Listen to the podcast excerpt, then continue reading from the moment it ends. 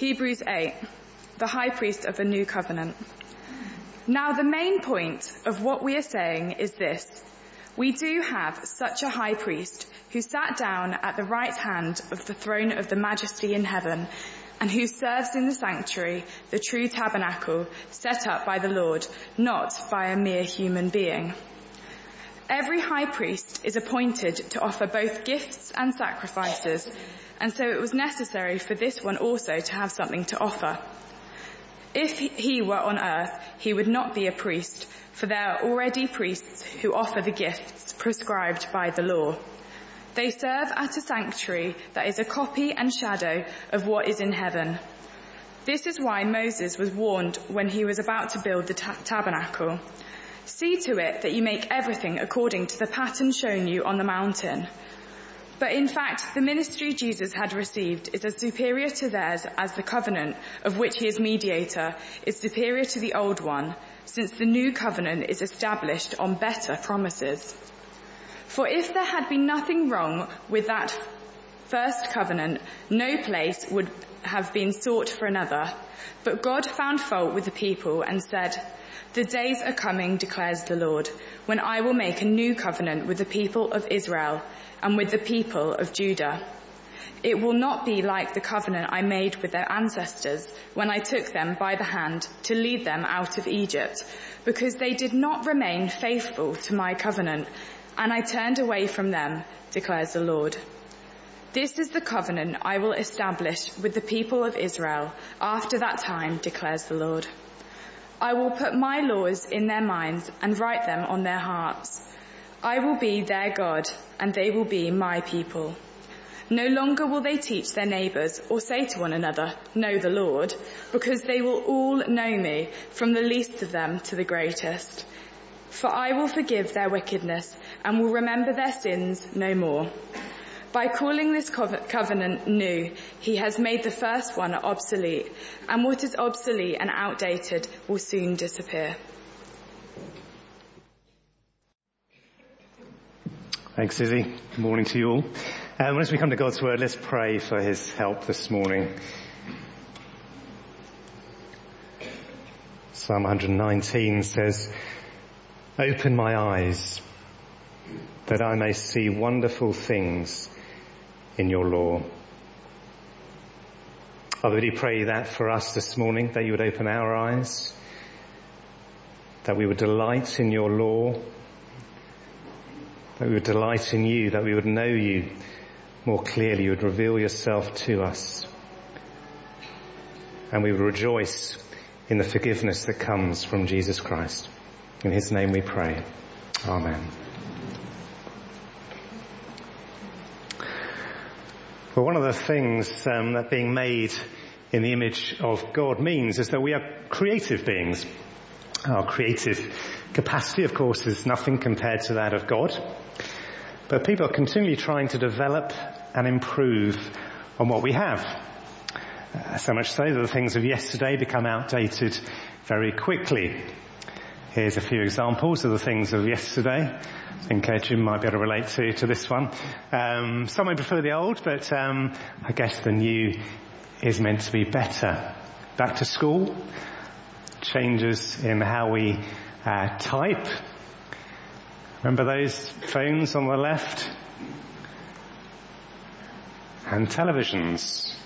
Um, now the thing is, um, we become so used to the new thing that we forget just how amazing the first thing was um, when it first came along. Now you compare a, a, tiny black and white TV screen like we have there um, behind me, and compare it with uh, a massive colour flat screen TV with surround sound, and um, it looks uh, slightly ridiculous. But some of you may be old enough to remember TV screens like that. Um, and the amazing privilege of that first time being able to see for yourself something was taking place miles away. Some of you may remember the coronation of Queen Elizabeth, um, seen by two million households throughout the country. An amazing first time event. Well, this morning we're looking at the new covenant and why it was better than the, the old covenant.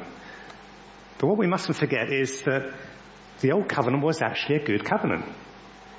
Before we come on to that, let's have a quick recap of uh, what we've been looking at so far in the book of uh, Hebrews. Because the, uh, the, one of the key themes is that Jesus is greater. Remember these things we've looked at? Jesus is greater than the angels. They are heavenly beings. But Jesus is the Son of God. He's divine.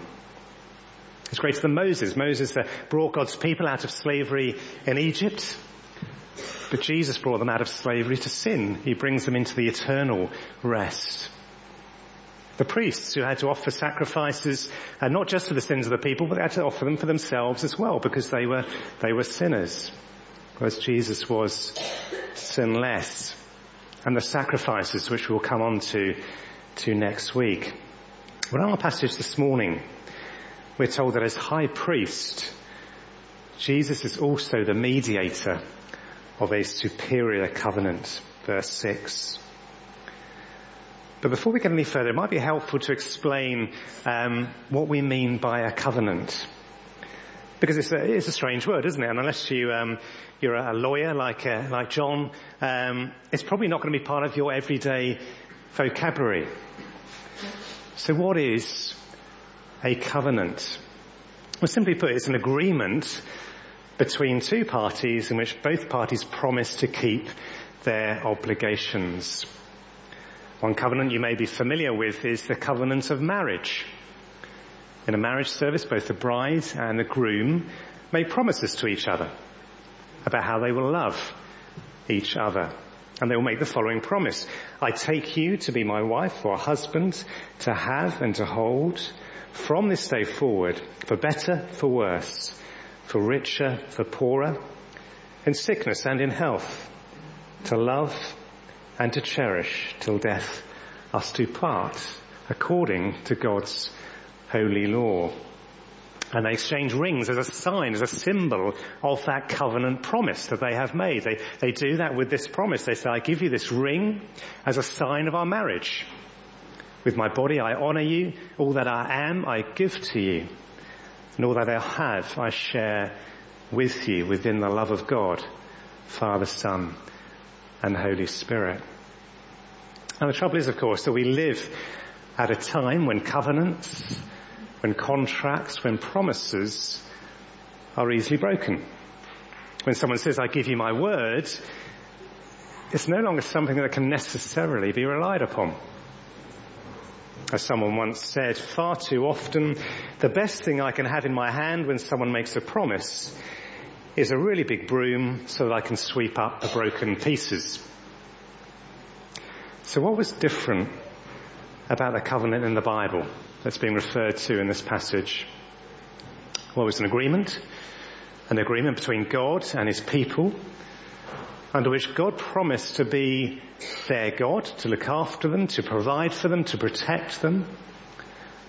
And they promised to be his people, which meant worshipping him, trusting him, obeying him,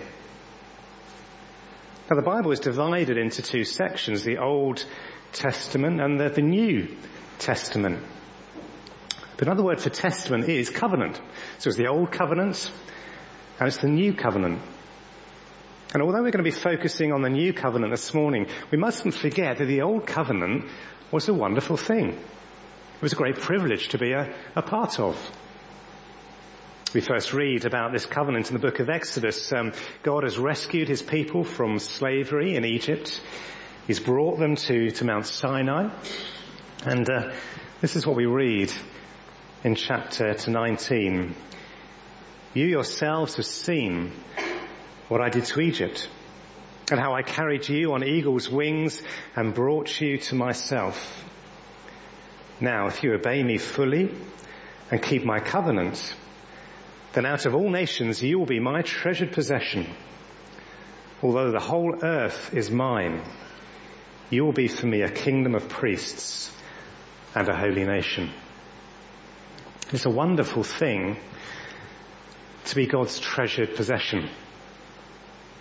But what we see here is that this is God's covenant that he has established with his people. This is not like a covenant between two human parties. We, we cannot claim to be on an equal footing with God. You don't negotiate a covenant with God as you might with another, a human being. You don't negotiate how much of a commitment you are willing to offer God. You know, I'll give him this much of my life, but you know, the rest I will somehow keep for myself. Even though sometimes we may find ourselves doing that. God made us. He knows what is best for us. And so he sets the terms. Otherwise it would be like a, a three-year-old child trying to negotiate their bedtime with their parents, which I'm sure many of you have been experienced. God comes to us and offers us a covenant relationship on terms that he has decided. And his people have a decision to accept those terms or not. And if they do, it means trusting that those obligations that God has set for them are actually the best things they could do. God also sets the terms for himself. And again, we shouldn't forget what a great thing it is to enter into a covenant with a God who has the power, who has the will to keep those covenant promises. Last term, you may recall, we looked at the story of Abraham and the promises that God made to Abraham. Promises that God kept, that he fulfilled in Jesus Christ. So what went wrong with the old covenant then? Well, it wasn't anything on God's part. He kept his side of the, the covenant. But if you go back to Hebrews 8, you've got that passage open in front of you. In verse 9 it says that the people of Israel and Judah with whom God made that first covenant did not remain faithful to his covenant, to God's covenant. And it's not that they, they broke it once, they had a momentary lapse in their behavior but that they were consistently unfaithful. They broke it time after time. And they broke it by following other gods, following other idols, rejecting God and His ways, thinking they knew better. They said they would worship one God, they said they would serve Him only, but they tried to worship other gods and many gods. It was like a husband making those promises to his wife and then becoming a serial adulterer. And the result of Israel breaking the covenant was, as God says in verse 9, I turned away from them. I turned away from them. But fortunately that wasn't the end of the covenant. Because although the old covenant was a good thing, even if Israel failed to keep it, the new covenant was far better. But how? How is the new covenant better than the old covenant. Well, have a look at verse 6. It says there, the covenant of which uh, Jesus is mediator is superior to the old one since the new covenant is established on better promises. Which of course begs the question, what, what are these better promises on which uh, it is established? Well, God promised many hundreds of years um, before the arrival of Jesus that he would one day enter into a covenant with his people. And the quotes here in, in verses 7 to 12 are quotes from the book of Jeremiah. Jeremiah was a prophet who prophesied around 630 BC to, to 590 BC. And by that stage, uh, the northern kingdom of Israel was already in exile. They were in Assyria. Um, but this warning was to the remnant of God's people in the southern kingdom of Judah. It was a warning about their disobedience and the threat of exile to Babylon, who had grown to be a major power. And Jeremiah was particularly critical of the leaders who had failed to give true teaching um, according to the covenant. But he also warns the people, and he moves from warning in the latter part of the book to saying that God's punishment will now be inevitable. It is coming. But his prophecy includes a note of hope. That despite their breaking of the covenant, despite the fact they will be exiled, God would one day have mercy on them. He would establish a new covenant with them. So what will this new covenant look like? What does God promise in the new covenant? Well, three things. Firstly, he promises to change their hearts. Have a look at verse uh, 10. he says, I will put my laws in their minds and write them on their hearts. I will be their God and they will be my people. Now there's nothing new in that second part of the verse. That is the original covenant. I will be their God. They will be my people. But what is new is how God will help his people keep the covenant. He no longer gives instructions and expects the people to keep them in their own strength, which, let's face it, isn't very strong. It's no longer about an outward compliance with his instructions. It's about a change in their desire, a change in their motivation. God will give them a love for Him and His laws. He will give them a desire to keep them. And the image he gives here is of God writing, permanently engraving his laws on their hearts that can never be removed. How will he do this? Let's turn to another prophet, Ezekiel, who succeeded Jeremiah. And um, in chapter 36 of the book of Ezekiel, God says this, I will give you a new heart and put a new spirit in you. I will remove from you your heart of stone and give you a heart of flesh. And I will put my spirit in you and move you to follow my decrees and be careful to keep my laws. Then you will live in the land I gave your ancestors. You'll be my people and I will be your God. The way he will do it will be through the work of the Holy Spirit. The Bible tells us that when we become a Christian, we will receive the gift of the Holy Spirit. He comes to dwell within us. And he not only opens our, our blind eyes to make us see our need for Jesus, he's the one who helps us to live a life that pleases him. He's the one who helps us to grow in our faith in him and ultimately helps us to become more like him, which should be the goal that we all have if we are Christians here this morning. In other words, having set the conditions of the covenant, God will enable us to fulfill them. And he does that by giving us an irresistible desire in our hearts. Imagine it this way. Someone gives you um, tickets for the World Cup final in Moscow, in which England are playing Belgium, maybe France. And he says, you just need to sort out your travel, get yourself there, here are the tickets. Trouble is, you're not really a great fan of football. Um, you know, maybe rugby is more your game. And therefore to spend a whole load of money and effort to get there just doesn't really seem worth it to you. But this person helps you understand the, uh, the finer sides of the game of football, uh, the tactics, uh, the strategy, uh, the beauty, and uh, introduces you to some of the players, and you begin to see that be- football really is a beautiful game.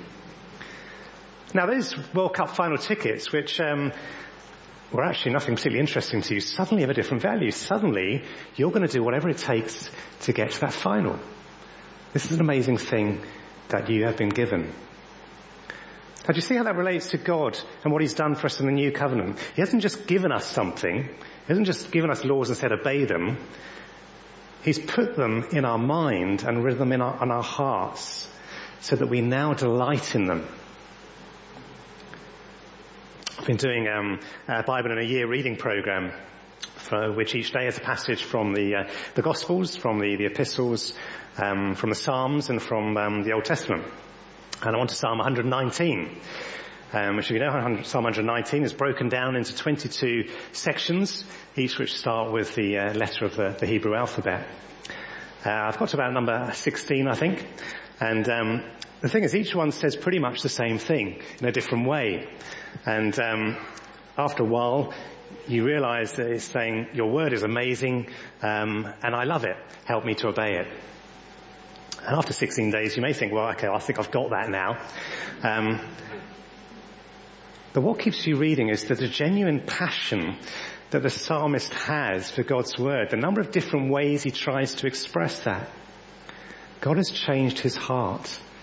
He loves God's law. He wants to obey it. Well, the second promise is that God promises a personal relationship.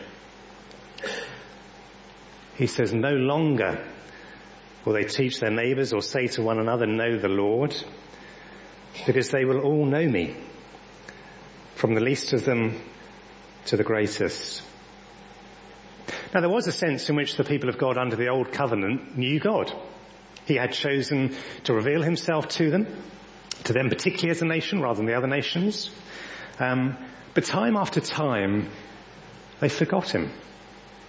We're told that in Judges, um, the book of Judges, after the generation that entered the promised land died out, we're told there it says, there arose another generation who did not know the Lord, nor the work which he had done for Israel.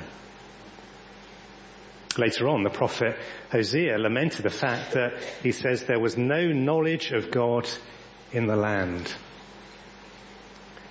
What God promises under the new covenant is that as they receive a new heart, his people will also know him.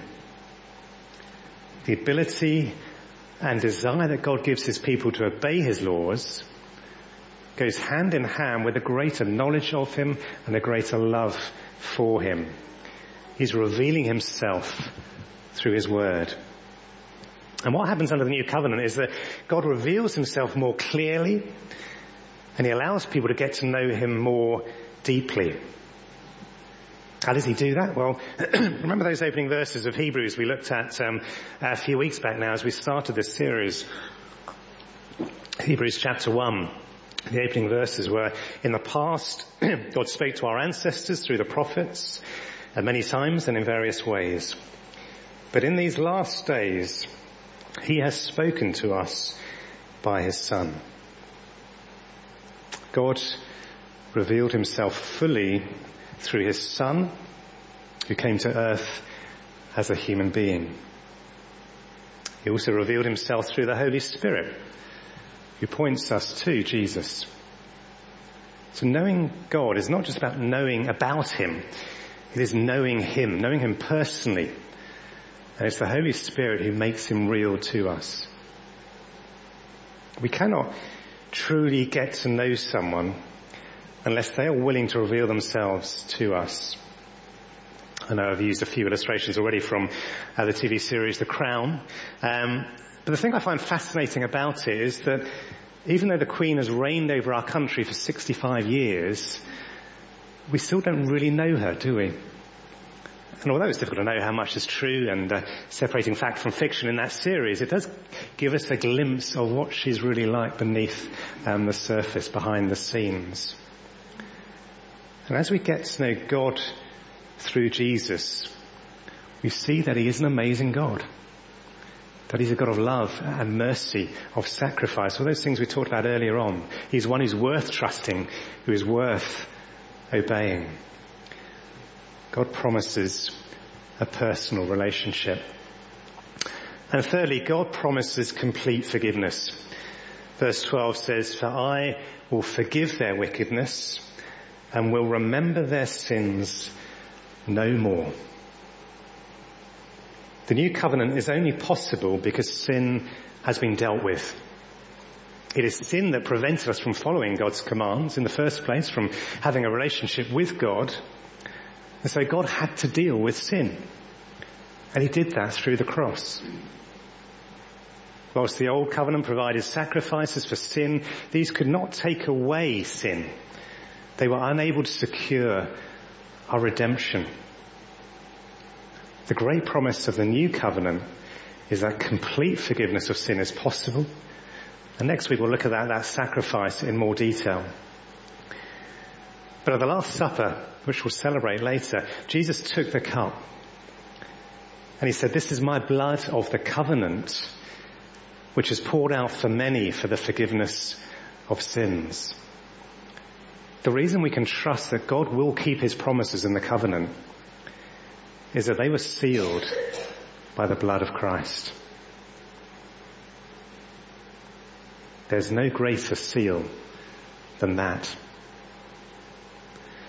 So if the new covenant is better, then what are the implications for us today from that? But what these verses do here, these three key things I've just pulled out, are really spell out the gospel. Um, they help us see where we may have misunderstood the whole meaning of Christianity. Because if we think Christianity is about how well we can keep a set of rules, how often we come to church, how much good we do, then we've got it all wrong. These verses tell us that Christianity is about a relationship with God.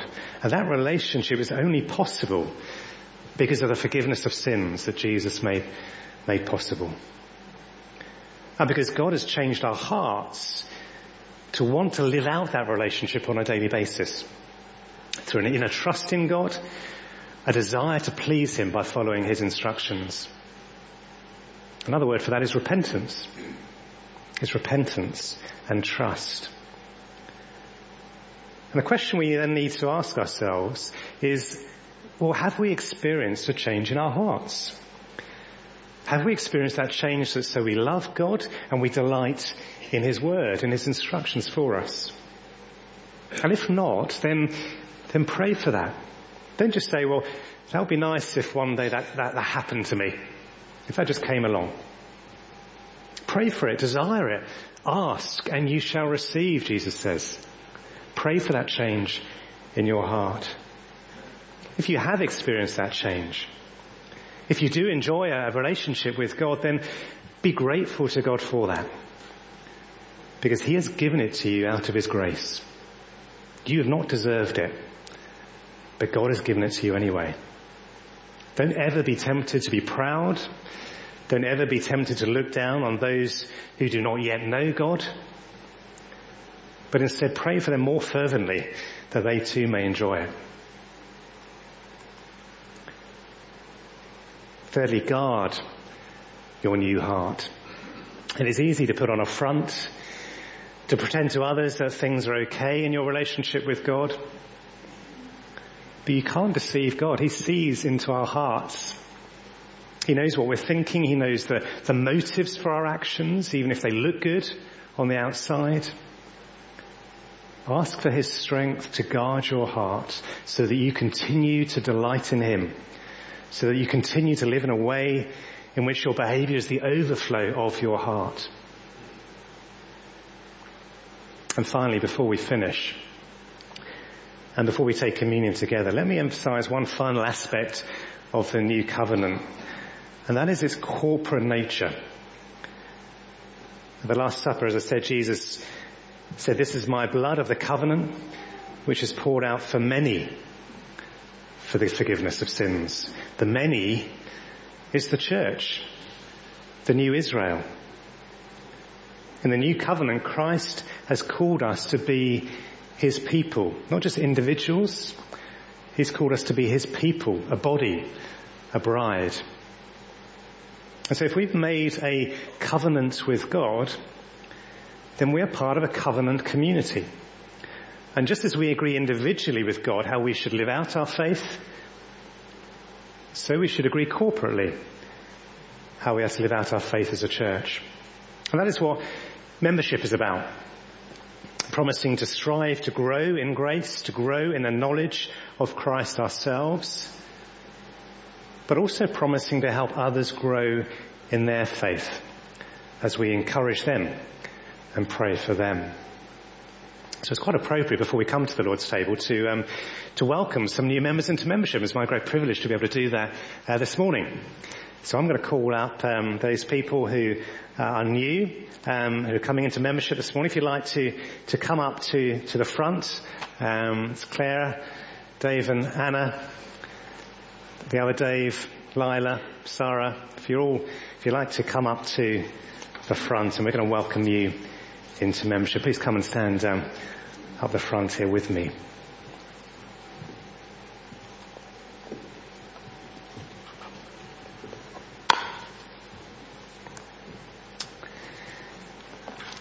Now I've got some verses which I'm going to give you all before we, uh, I ask you to make some promises, and then I'm going to ask the church to make some promises to commit themselves to, to you all as well. So, um, I've got the, uh, the verses in, uh, order they come in in the Bible, so um, I'll come as they, uh, as they come. I'll give them to you. The first one is for, for Claire. Um, Claire, your verse is from Psalm 119 verse 33 to 35. Teach me, Lord, the way of your decrees, that I may follow it to the end. Give me understanding so that I may keep your law and obey it with all my heart.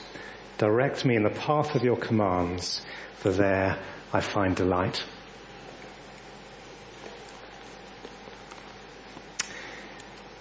Next one's from Ephesians 3, and this is for you, Sarah. Uh, Ephesians 3, 18 to 19. I pray that you, being rooted and established in love, may have power together with all the Lord's holy people to grasp how wide and long and high and deep is the love of Christ. And to know this love that surpasses knowledge, that you may be filled to the measure of all the fullness of God. Next one's from Philippians chapter 1, verse 9 to 11. And this is uh, for Dave and Anna. You, you get a joint one, I'm afraid. So you have to share this one. this is my prayer, that your love may abound more and more in knowledge and depth of insight, so that you may be able to discern what is best and may be pure and blameless for the day of Christ filled with the fruit of righteousness that comes through Jesus Christ to the glory and praise of God. And for Dave, this is for you from two, uh, from Colossians chapter 2, 6 and 7. So then, just as you received Christ Jesus as Lord, continue to live your lives in Him, rooted and built up in Him, strengthened in the faith as you were taught, and overflowing with thankfulness. And lastly, but not least for you, Lila, this is from James chapter 1 verse 12. Blessed is the one who perseveres under trial, because having stood the test, that person will receive the crown of life that the Lord has promised to those who love him. Well, can I um, ask you all to please stand? And I'm going to ask these uh, uh, questions to you all together, and if you can reply after me, uh, we we do. Um, and then I'll ask a question to to the church. So, Claire, Sarah, Dave, Anna, Dave, and Lila. Do you affirm your faith in the one God, Father, Son, and the Holy Spirit, and confess anew Jesus Christ as your Lord and Saviour? We do. And by the help of the Holy Spirit, do you commit to share in the life, work and witness of this church and show Christian love and concern to other members of the church family and the wider community? We do. And to the church, let me ask you this question. Do you promise to love, encourage, pray for and care for Claire, Sarah, Dave, Anna, Dave and Lila? We do. In the name of the Lord Jesus Christ, on behalf of this fellowship, I welcome you all into to membership. Bless you. Thank you. Let's pray for them now as we remain standing. Gracious God, we, we thank you, as we've heard this morning, for your grace to each one of us. And we thank you that you've shown that to each one of these uh, people here this morning. Thank you for calling them into your kingdom. Thank you for bringing them to this church. And thank you for that different journey of faith that each one of them will have been on. But thank you for bringing them to this point where they want to, to grow in their faith and commit themselves to this local church.